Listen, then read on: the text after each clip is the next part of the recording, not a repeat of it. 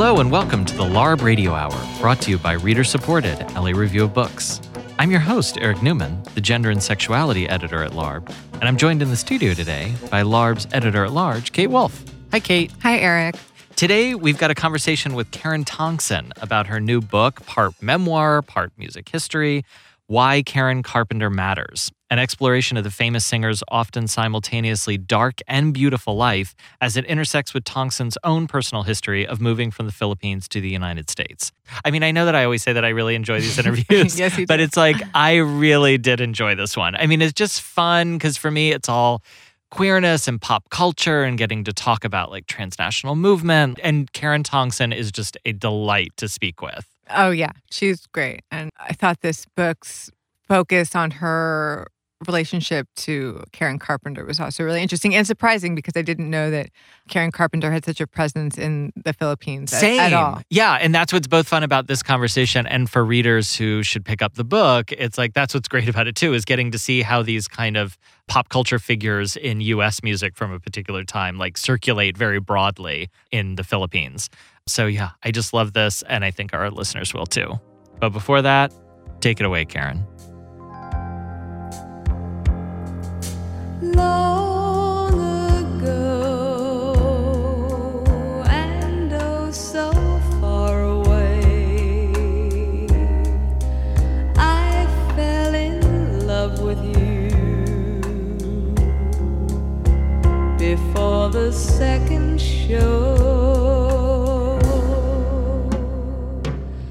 We're excited to have Karen Tongson in the studio with us today to talk about the Carpenters, music, queerness, and family history. Karen is a multi hyphenate professor of, let me count them out, English, gender and sexuality studies, ethnic studies, and American studies at the University of Southern California. Among other places, her cultural commentary has appeared in the LA Times, the Washington Post, and her weekly Pop Rocket podcast. She joins us today to talk about her latest book, Why Karen Carpenter Matters, an extended essay on the life of the singer who is at once Tongson's namesake and a source of undying, vital imagination across decades and continents. Welcome to the show, Karen. I'm very happy to be here. Thanks for having me. Okay, just to open it up, can you give us a sense of your personal connection to Karen Carpenter? long story short, my parents named me after Karen Carpenter. And I always go deeper into this story by explaining that in 1973, my mom was only 18 years old when she had me. So she was, in effect, a kind of teeny bopper. And she and my biological dad met actually in a concert production of Jesus Christ Superstar. Uh, it's my together. favorite part of the story, by the way. I, know, it's, it's, I, love the kind of the superstar resonance with that show and Karen Carpenter's own rendition of that song. And believe me, it chuffs up my own sense of self worth and mythology whenever I rehash that detail. Sure. But basically, yeah, they were both big Carpenters fans. The other aspect of it was that my mom is a vocalist, mm-hmm. and a lot of people in the Philippines were comparing her voice to Karen Carpenter's at the time. In part, she was probably unconsciously imitating her vocal style and inflection, but also because she's an alto. And so that was basically the origin story that I always grew up with. It's like, you're named after Karen Carpenter, live up to it. so, and both your parents were musicians and then your stepfather was also a musician and you grew up traveling with them as they were touring. So you grew up around music. What age did you get into the Carpenters? I really can't pinpoint that because again, I think that it was a kind of I always joke that their a song for you album was probably my soundtrack in utero. but when I was growing up, I was just surrounded by music. And that's one of the things that I think is an important part of the book that I hope people know they'll encounter when they pick it up is that it's as much about listening in places other than the common places where we listen to the Carpenters. So I talk about like how I was a kid growing up in the Philippines, and there's a kind of ubiquity to the Carpenters' music in my family home, but also in other places and public places. So music was my family's business. My grandfather, my mom's father, and all of his brothers were musicians and that pretty much kind of transferred to all the various generations tend to marry within the business as my mom when she remarried my stepdad who i grew up with chose a pianist and married him another jazz pianist. So there's a lot of again i can't locate a moment in my life where i wasn't surrounded by music and where i wasn't exposed to the carpenters. Was the carpenters in particular that were so big in the Philippines? I mean, were they one of many American exports that were big, or is it really about them there? One of many American exports who are big. I mean, I think that one of the other aspects of the story that I try to tell too is all of the various colonial entanglements, mm-hmm. and that that's one of the reasons that bands like the Carpenters were incredibly popular in the Philippines. I also remember the Osmonds, you know, Donny Marie when I was really little. But there's a period, especially in the late 70s and early 80s, where there are certain acts who were even more popular in the Philippines than they were here in the United States. And a lot of them R&B, Quiet Storm, soft rock. So people like Angela Bofill, who is a very kind of specialized R&B artist and is well known in certain African American communities here in the US was a huge celebrity. Like it was Beatlemania every time she landed. So there mm. are like these kind of interesting people who especially captivate a kind of national or cultural imagination in the Philippines. And the Carpenters were among them. Can you talk a little bit about sound. I mean, one of the things that I love about your writing in general and in specific in this book is the way that you describe how something sounds. So, can you tell us what was the carpenter's sound? I think that the sentence that I'm most attached to in this book that describes the carpenter's sound has to do with their infinite redoubling of sameness. And I get to that particular description of their music because what distinguishes the Carpenters from the other projects that both Richard and Karen were a part of is that they basically winnowed down to a duet. And inspired by Les Paul and Mary Ford, Richard Carpenter began to experiment with overdubbing the vocals. So essentially, they sang all the harmonies with themselves and could do so in kind of infinite registers and perfect them to the degree that they were all like completely toned and sonorous and locked in that similitude. And so I think that that's one of the things about the Carpenters' music that is, for some people, incredibly affecting, and for others, it's disturbing. so it gets at how their sound resonates depending on how you feel about that kind of precision and vacuum sealedness of the sound and music they were creating. Well, and this is what you mean, I think, when you're talking throughout the book at various moments about their appeal to a kind of ideality, mm-hmm. and an ideality that is at once a fantasy of suburbanness mm-hmm. and a fantasy of a particular kind of whiteness in the United States, and of ultimate kind of normal aspiration, which I love that you call mm-hmm. it. It's actually, they are so deeply normal, so practiced at being normal that it's an aberrant normalcy, is how yeah. you describe it. So, can you talk about that? Because this is where I think the queerness sneaks in. Yeah, I think that whenever I talk to people about the Carpenters or have told any of these stories anecdotally, to friends of mine in the past, I'll get two different sets of responses. One is that, oh, I love the Carpenters. A lot of times with for my friends who are also immigrants or second generation to the say, my parents' only album they owned was a Carpenters album. And it made me really kind of think about, okay, well, why would it be if it's the squarest, most milquetoast music? Ostensibly, if it's that, why would so many immigrant communities be drawn to that? And then I listened a little harder and I thought about how some of my queer friends would say to me, well, they were awfully creepy, weren't they? and weren't they quite queer themselves? In part because I think of how precise everything is, and that there's something about that precision, that level of obsessiveness that has classical associations in esthetics mm-hmm. and otherwise mm-hmm. with queer cultures. So I think that that's the aspect of it too. It's almost as if the precision, the pristineness of that somehow resonates because there's something slightly off about it, you know? You and about that- their relationship as well, right? In the band. Yeah, well, I think that that's the other thing too is that there have been brother or sister duos out there. And in fact, Richard Carpenter himself often chafed at these depictions. Like the record company didn't know what to do with them. Yeah. So should you pose vaguely romantically? Because it's a romantic song and richard was sort of furious about that and they were even confronted by djs during call-in shows or interviews about the whole incest twincest thing which and people certainly giggle about that you know at the same time that their image was so crafted to be wholesome. And i don't insinuate that there's ever anything actually queer about their behaviors or desires necessarily although I think that there is something to be said about how we index our reactions to the intensity of the demands upon us. Let me rephrase this how our reactions are so finely calibrated to how we're expected to turn out to be. So for them, it's, and for their music, there is a way in which they're reproducing the very kind of best of good girlness, good boyness, mm. good musicianship, of good training. It's like all of the good oversaturated and kind of made into a bouillon cube of goodness.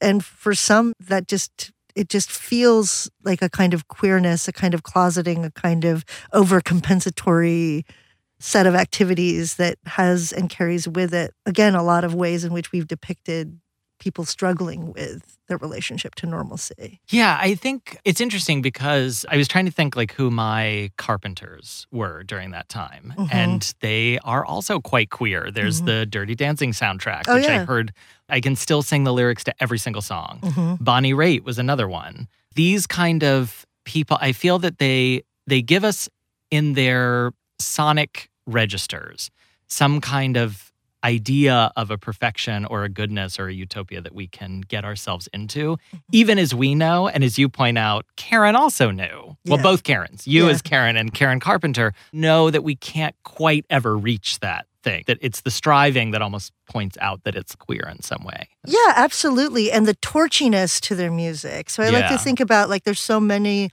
of their songs are about unrequited longing or mm-hmm. troubled or troublesome love. And I think that for many LGBT listeners, we are used to insinuating ourselves into love songs and other scenes that aren't often intended for us and that almost extra, especially when they're not intended ex- for us exactly yeah. so especially when it's torchy especially when it's about like the impossibility of mm-hmm. love i think we become more and more attached to it and I also think that that adds to the dimension of why there's a Filipino attachment to this too, around the kind of issues of normalcy and modeling certain kinds of perfection as post colonial people who are basically encouraged to be in an imitative mode of the dominant culture. It's a point you make in the book, too, about mm-hmm. this kind of class aspiration that they project and even their trajectory, you know, going from they were living in Downey, which is a suburb of Los Angeles, and they despite their success, they kind of stayed in this modest house with their parents in yeah. the beginning. So I could see that also resonating with immigrants, this idea of, oh, this good life that they'll one day have or that they sing about in their songs. But in that way, I wonder if you could track the geographical. In the book, you make a point of showing these places that they lived in Southern California or that where they went to school and how that has overlap with your own life as an immigrant in Southern California. Yeah, I think that this is sort of an outgrowth of the thinking that I was doing in my first book, Relocations Queer Suburban Imaginaries, where I was trying to think about the places of lesser Los Angeles or suburbia and what forms of aesthetic culture were incubated there. And that led me to thinking more and more about the Carpenters and about how Los Angeles as a city is a kind of prototype for sprawl so the suburbs are where you have certain entrepreneurial immigrant enclaves. And they were also among the first places that working class people from other parts of the US moved when they came to experience the California dream. That's what Agnes and Richard Carpenter did is they moved from Connecticut to the West Coast in part to nurture Richard's career, but also because of the California promise in much the same way that there are a lot of immigrants but also refugees who ended up in suburban sites and not necessarily necessarily in the city of Los Angeles. And so it was important for me to underscore, re emphasize the things, the conclusions I came to in that first book by revisiting and applying another lens to how the suburbs, how the second cities of Southern California are so much a part of the culture that this region produces and that gets associated with Los hmm. Angeles. And when you came to California as a teenager? Yeah, so I moved to California when I was 10 years old, and that was in 1983. And the same year that Karen Carpenter died. It's the same year that Karen Carpenter died. And basically, the book opens with my family preparing to leave the Philippines and receiving the news that Karen Carpenter dies all at the same time. It was just a month before we actually moved to Wow. the United States. So my family moved to Riverside because that's where my stepdad was from. And we came because of a family emergency on his side of the family. And one of the things too that I draw a connection between are the kind of industries that, for example, that Agnes Carpenter worked in, the defense industries and the defense plant that she was working in near Downey, and the kind of industries in Riverside where I grew up. And so I suppose one of the things that I'm doing there is just creating a context for this shared understanding through the kind of work people did, through the way we experience space, through the fact that we would go to a Jolly Roger or some chain, nicer upscale chain restaurant perhaps, to listen to entertainment and have a decent stay. So I really wanted to not just draw out those resonances and connections between me and Karen Carpenter and her life, but the lives that we all share in this region.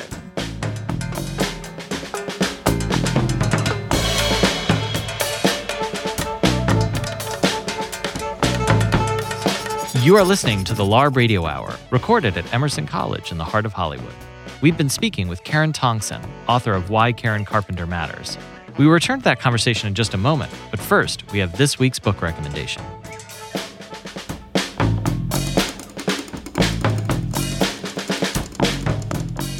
We have Morgan Parker in the studio. Mm. Morgan is the author of many books, and her most recent collection is Magical Negro, a book of poems. Thanks for being with us, Morgan. So, you have a book to recommend. Yes. Tell me what it is. I'd love to recommend this collection of poems. It's a debut collection by Nabila Lovelace. It's called Sons of Achilles. Came out last year, I believe. Mm-hmm. And I've just been recommending it to everyone because it's really, and not just for a debut, a really exciting collection. I've kind of been following Nabila's work for a little bit now, but the book really surprised me in so many ways. And every time I go back to it, it surprises me a lot. And I think it's something that's very, very original, which, you know, can be hard to find. Yeah. So, so what about it would you say is original, or what surprised you when you when you read it? I think the dexterity of the language and the kind of tonal shifts are really exciting and the moments of depth that occur within moments of joy and regularness and documentation of regular old blackness and there's just some really fantastic moves of rhetoric and registers And does it have a mythological tie in at all, or Sure. I, I think, well, maybe not tie in as much as uh, framework. Okay. And yeah, it's it's really exciting and, and fun. And it makes me really curious about what she'll write next. Hmm. oh, great. Okay, can you tell us the name of the collection again? It's called Sons of Achilles by Nabila Lovelace. Thank you so much, Morgan, for coming back. Thank you. You are listening to the LARB Radio Hour. We now return to our conversation with Karen Tongson, author of Why Karen Carpenter Matters.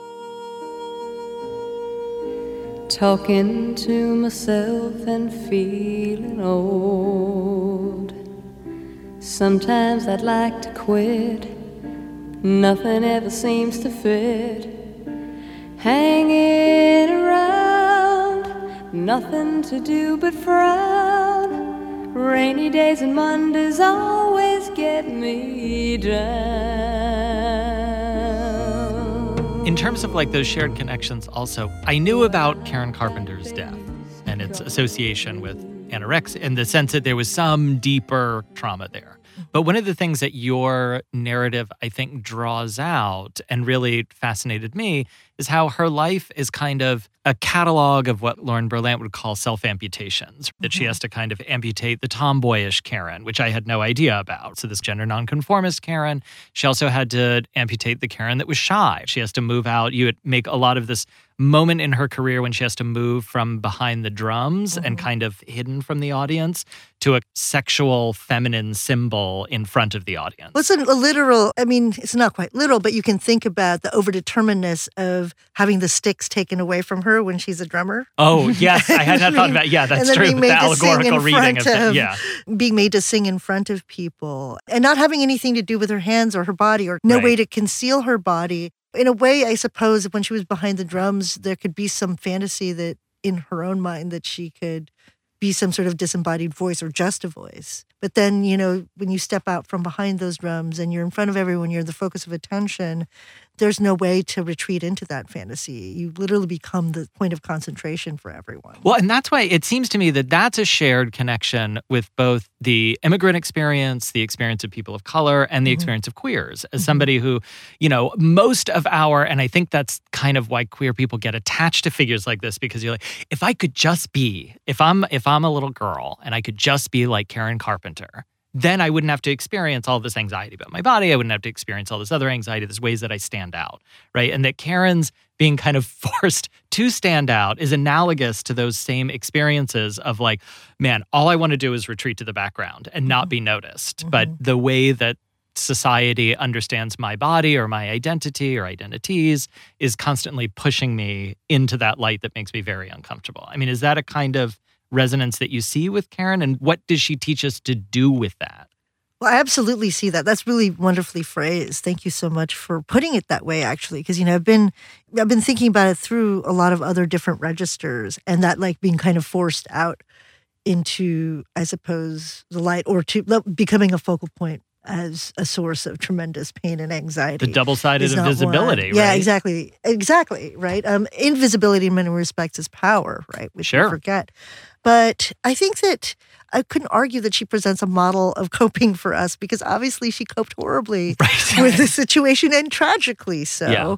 But I do think that the fullness of experience she brought to her singing into her music becomes the place of refuge for us. Even if she could not retreat into this notion of being a disembodied voice or being just her voice, we have the gift of having just her voice and residing in, soaking in just her voice and allowing that to become a part of ourselves in some way. Mm, beautiful. I like that. Do you think in the book I get a sense that towards the end of their of the Carpenters recording they just couldn't score hits like they once had. Do you think that if the commercial viability hadn't been such a focus, do you think that added to her demise? I guess is the, this feeling that that they just couldn't get to that place that they once had, and that the people were losing interest commercially. I actually don't really think so, at least from, uh, by all accounts, from, you know, all the other sort of accounts of the Carpenters that I've read and all the other, you know, biographers of the Carpenters that I spoke to. I don't think that it was that lack of commercial viability, especially for Karen, that pushed her to that place. Richard's story might be slightly different. I'm not really sure. I mean, and he's still alive. And I think that, I actually think that he was so overconfident or so confident in that their contribution and their impact and he always has been and he's remained so that that would affect him maybe less overtly or at least less on the surface and it might be something that's internalized but i can't psychoanalyze the guy right? Um, but all to say that even though they weren't mega hit superstars in the later part of the 70s, they still had their niches. They still would always do pretty well on the adult contemporary charts.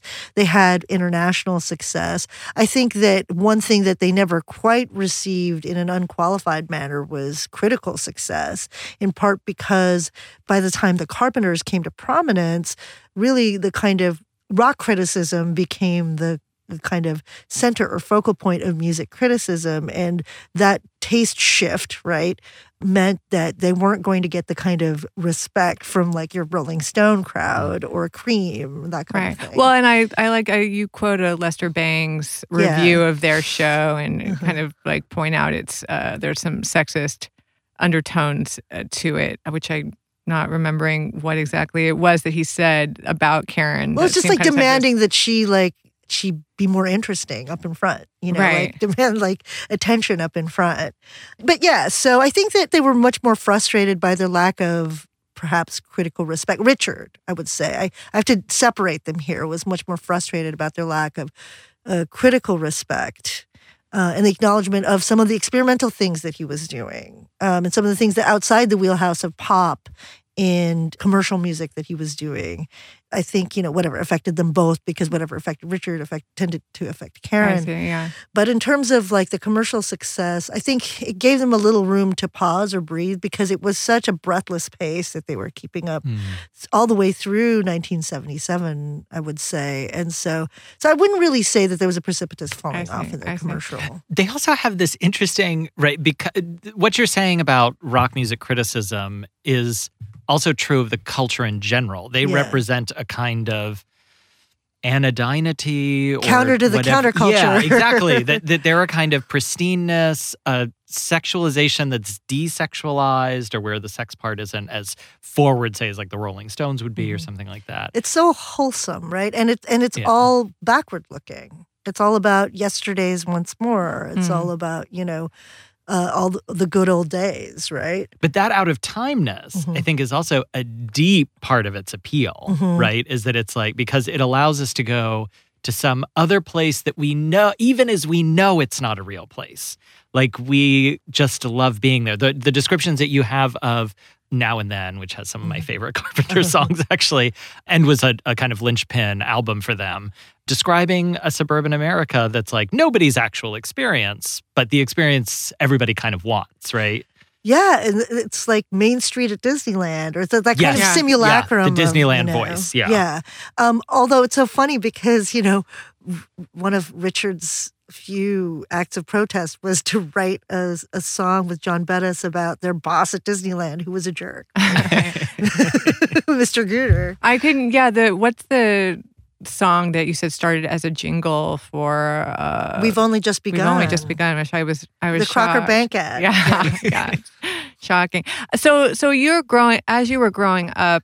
Did you ever have a phase where you kind of rejected your interest in your family connection to the Carpenters and got more into punk or anything, you know, more typically associated with Southern California suburbs or?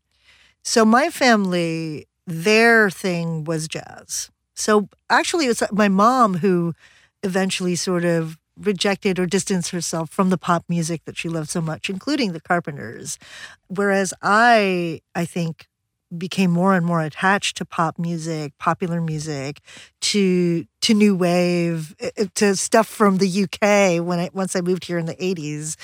That that, that was my focal point because my family and especially my dad, my stepdad who I grew up with are very much, you know, I joke and I think that he would accept hearing that I call him a jazz fascist uh, Uh-huh. because because he's very committed to the craft of Mm. jazz. He's very much committed to jazz music, and that's all of the men in my family, really, my biological family and my stepfather.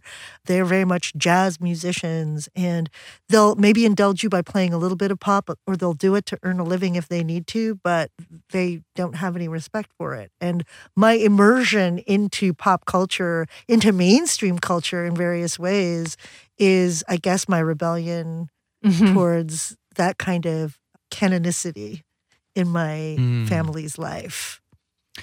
Who do you think? Do we have a contemporary Karen Carpenter? Because I was, I kept trying to think about people that have this deep well of emotion inside the songs, but which are not front and center in the song. So the opposite, for example, of a Sia song, where it's like the pathos and the emotionality is like right there, Mhm. um, and you feel there is, uh, it's And- performed. and also in the style of singing. Yes, yeah, yeah, yeah, and in the style of singing, the kind of the throatiness and the letting the voice crack. But do we have a kind of uh, the hyper perfection of like a Karen Carpenter or somebody that signals that out of timeness for you now? Jonatha Brooke is a contemporary folk artist, but who like has this, who has a sound that's dripping, layered with harmonies, overdubbed. She's got a beautiful cover actually of the Beach Boys' "God Only Knows," Mm, uh, which again is very resonant with the Carpenters because the Beach Boys were such an influence on Richard. sure. Uh, but but just stylistically, she's someone who inspired, or for me, inspires comparison.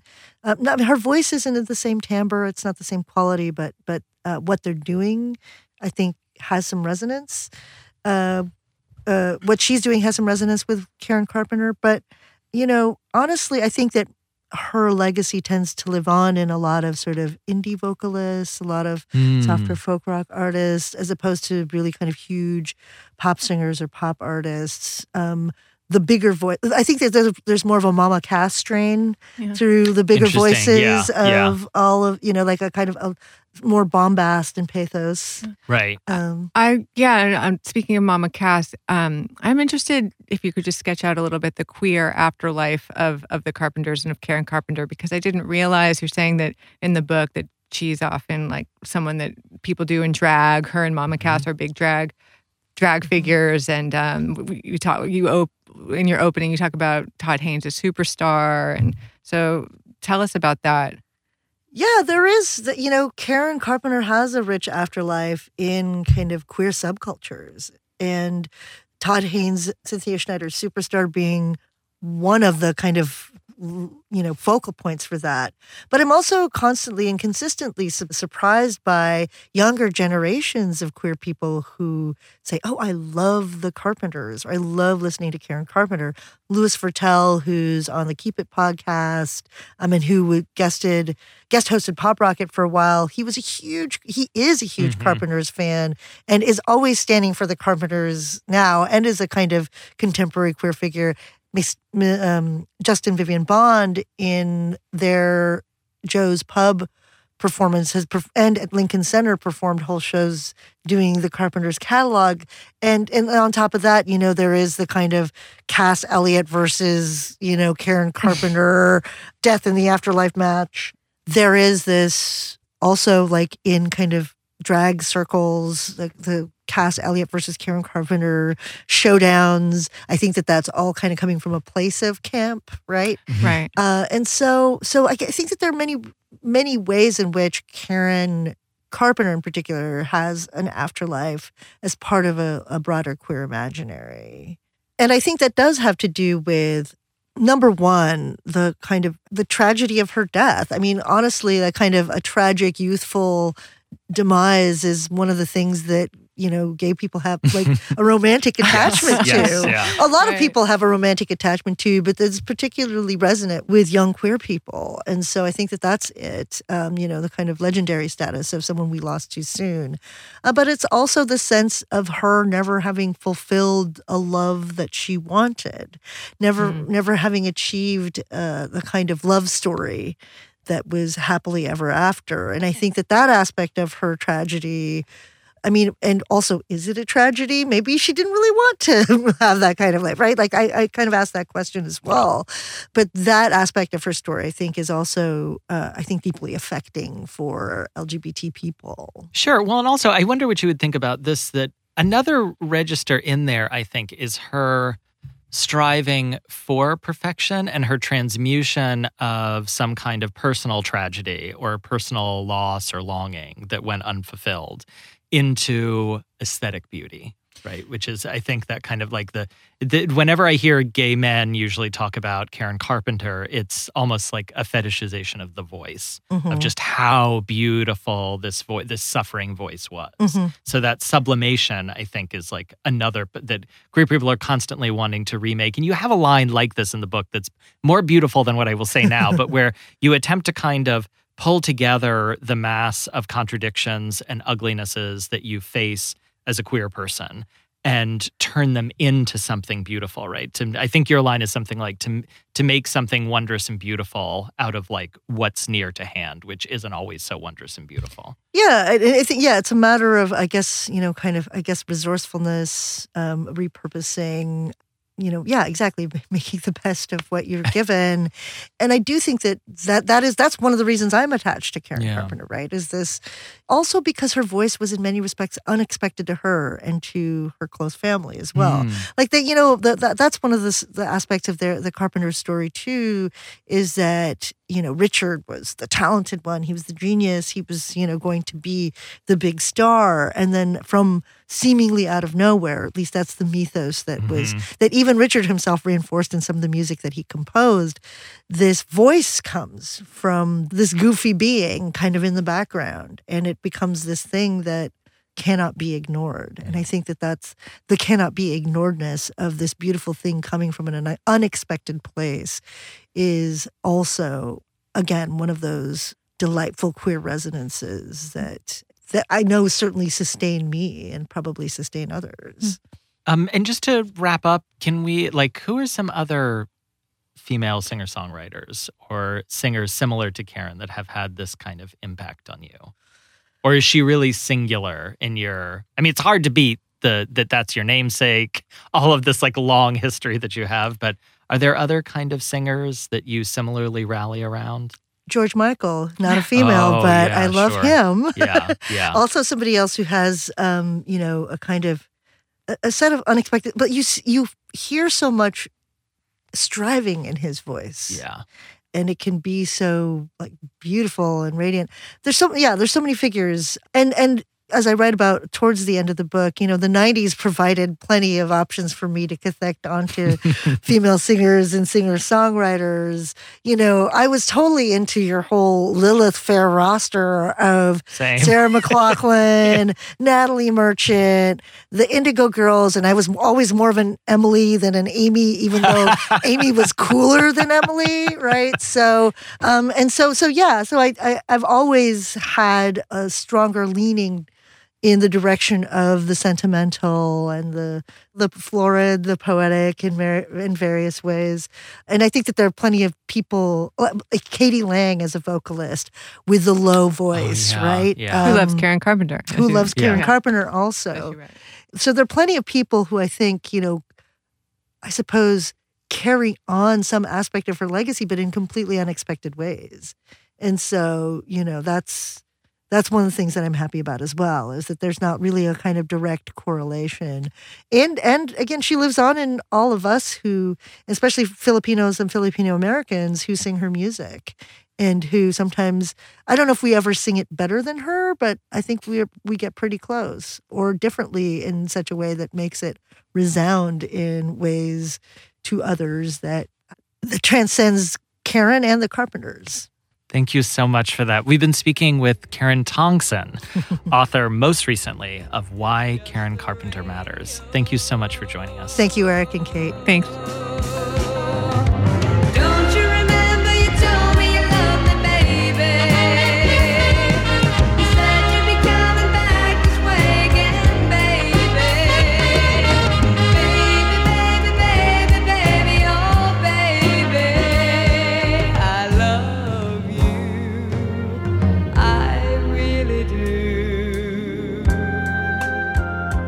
You've been listening to the LARB Radio Hour. Subscribe to our podcast in iTunes, SoundCloud, and Stitcher. If you like the show, leave us a comment and tell us what you think. The LARB Radio Hour's executive producers are Eric Newman, Medaya Ocher, and Kate Wolf. Our engineer is William Broughton. Production assistance is provided by William Broughton, Eleanor Duke, Lauren Kinney, and Jake Levins. Our theme song is by composer Imogen Teasley.